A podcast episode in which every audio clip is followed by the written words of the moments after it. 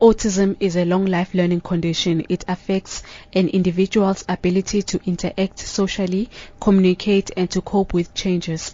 People with autism are unable to communicate normally.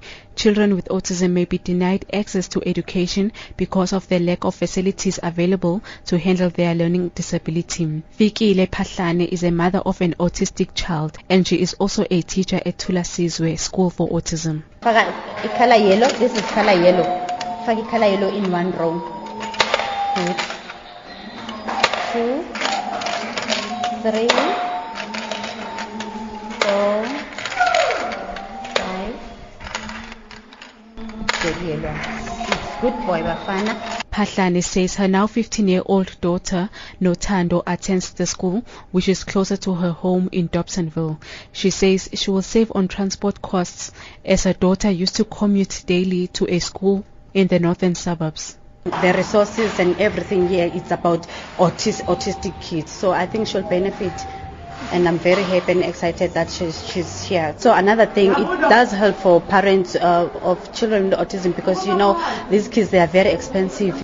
The learning environment for autistic children differs significantly from that of mainstream learners. The teacher-learner ratio is 8:1 in schools for catering for autism, whereas in mainstream schools it can be as high as 40:1. The walls of the classrooms are dull and colorless. There are no charts or colorful pictures featuring numbers and alphabets. Experts say they have to keep the classrooms simple because children living with autism are easily distracted. Claire Allen is an autism specialist at the Department of Education in Gauteng. There's different severities of autism. It's on a spectrum. So what we're doing at this school is we're taking children from 3. Our aim here is that those children that can benefit can then go to public ordinary schools and have a mainstream education. The other children, they will probably stay here till they're 21, and they will be taught life skills, vocational skills, something that entitles them to a career. The number of autistic children is said to be very high in South Africa, with at least 1 in 40 people born with the condition. But there are barely enough schools which cater for children with intellectual disabilities.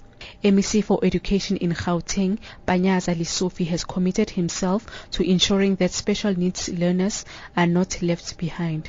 I'm one person that feels those that are weak and vulnerable relies on those that are strong to defend. And if you are strong, let those that are weak know that will defend them. So those that are weak and vulnerable, especially these young ones, as long as I still stand on my legs, they must know they've got a champion. I'll defend them. I'll share whatever resources that we have with them. We'll ensure that they're not treated differently. Nationally, there are at least 4,800 learners on the waiting list for placement at these special needs schools. Out of the 11 schools recently opened, 2 cater exclusively for autistic children. I'm Nelly Mavundla in Johannesburg.